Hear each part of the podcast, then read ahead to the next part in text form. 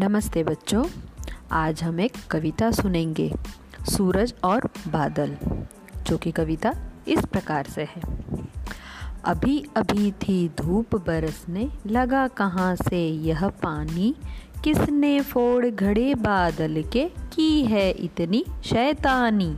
सूरज ने क्यों बंद कर लिया अपने घर का दरवाज़ा, उसकी माँ ने क्या उसको बुला लिया, कहकर आजा।